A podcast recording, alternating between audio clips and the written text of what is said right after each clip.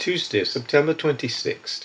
Through the Lord's mercies we are not consumed, because his compassions fail not. They are new every morning. Great is your faithfulness.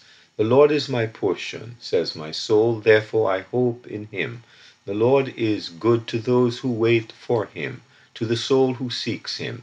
It is good that one should hope and wait quietly for the salvation of the Lord. Lamentations 3:22 to 26. Great is his faithfulness.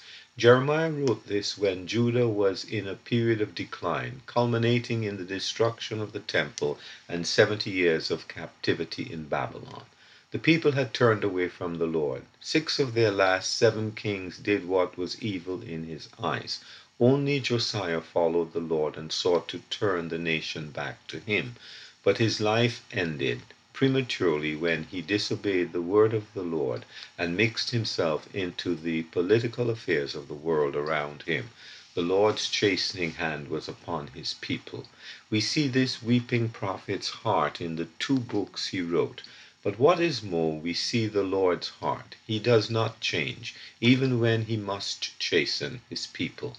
Judgment is his strange work, strange but needful at times. His sunshine and rain fall on just and unjust alike. So too the believer suffers along with the unbeliever when God deals in judgment with a nation.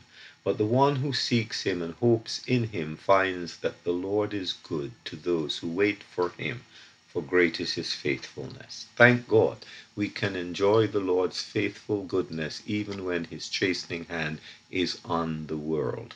When we hear of his people suffering and in distress, let us pray for them while thanking God for his many mercies that he, in his great faithfulness, grants us to experience daily. Eugene P. Vedder, Jr. We comprehend him not, yet earth and heaven tell God sits as sovereign on the throne and ruleth all things well. P. Gerhardt.